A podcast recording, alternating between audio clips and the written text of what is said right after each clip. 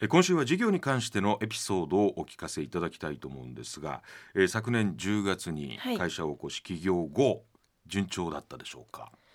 それがうん、結構山あり谷ありであら、今回ビジネスパートナーがいる分うん一、人じゃないのでねいろんな意見が出てきて、はいはい。たくさん話し合って試行錯誤を重ねてここまで来たんですよ。このお二人、はい50代のもともと建築関係のデザイナーの方と、はい。40代の経理、はい。まあ、お詳しい方とはい。二人との出会いっていうのは、はもともとえ。えー建築のデザイナーの方はは私ワインが好きでい、え。ワインのバーに毎日行ってたら そこで知り合いましー、た。ワインバーで知り合った？そうです。おしゃれなおじさん。そうです。はあ。で経理関係の方もいろいろ民泊とかを経営されてるんだけども、もうもう今回とそうですね、うん。デザイナーさんとそこがつながっていて。はあキックボクサーだしそしてボクシングのはい。プロテストまで受けた。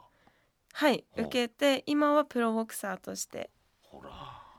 だからいもうますそういう構図ですね。どっちかというとはい。その経営者とかっていうよりも、はい。プロボクサー、はい。中村亜子。はい。そうです。その支援者がはい。二人おじさんがはい。やろうじゃないかと。じゃあ、はい。地元福岡でそうです。ボクシングジムやろうじゃないかと。そっかプロなんだ。すごいですね。じゃあ来週はいろんなお話また聞かせてください。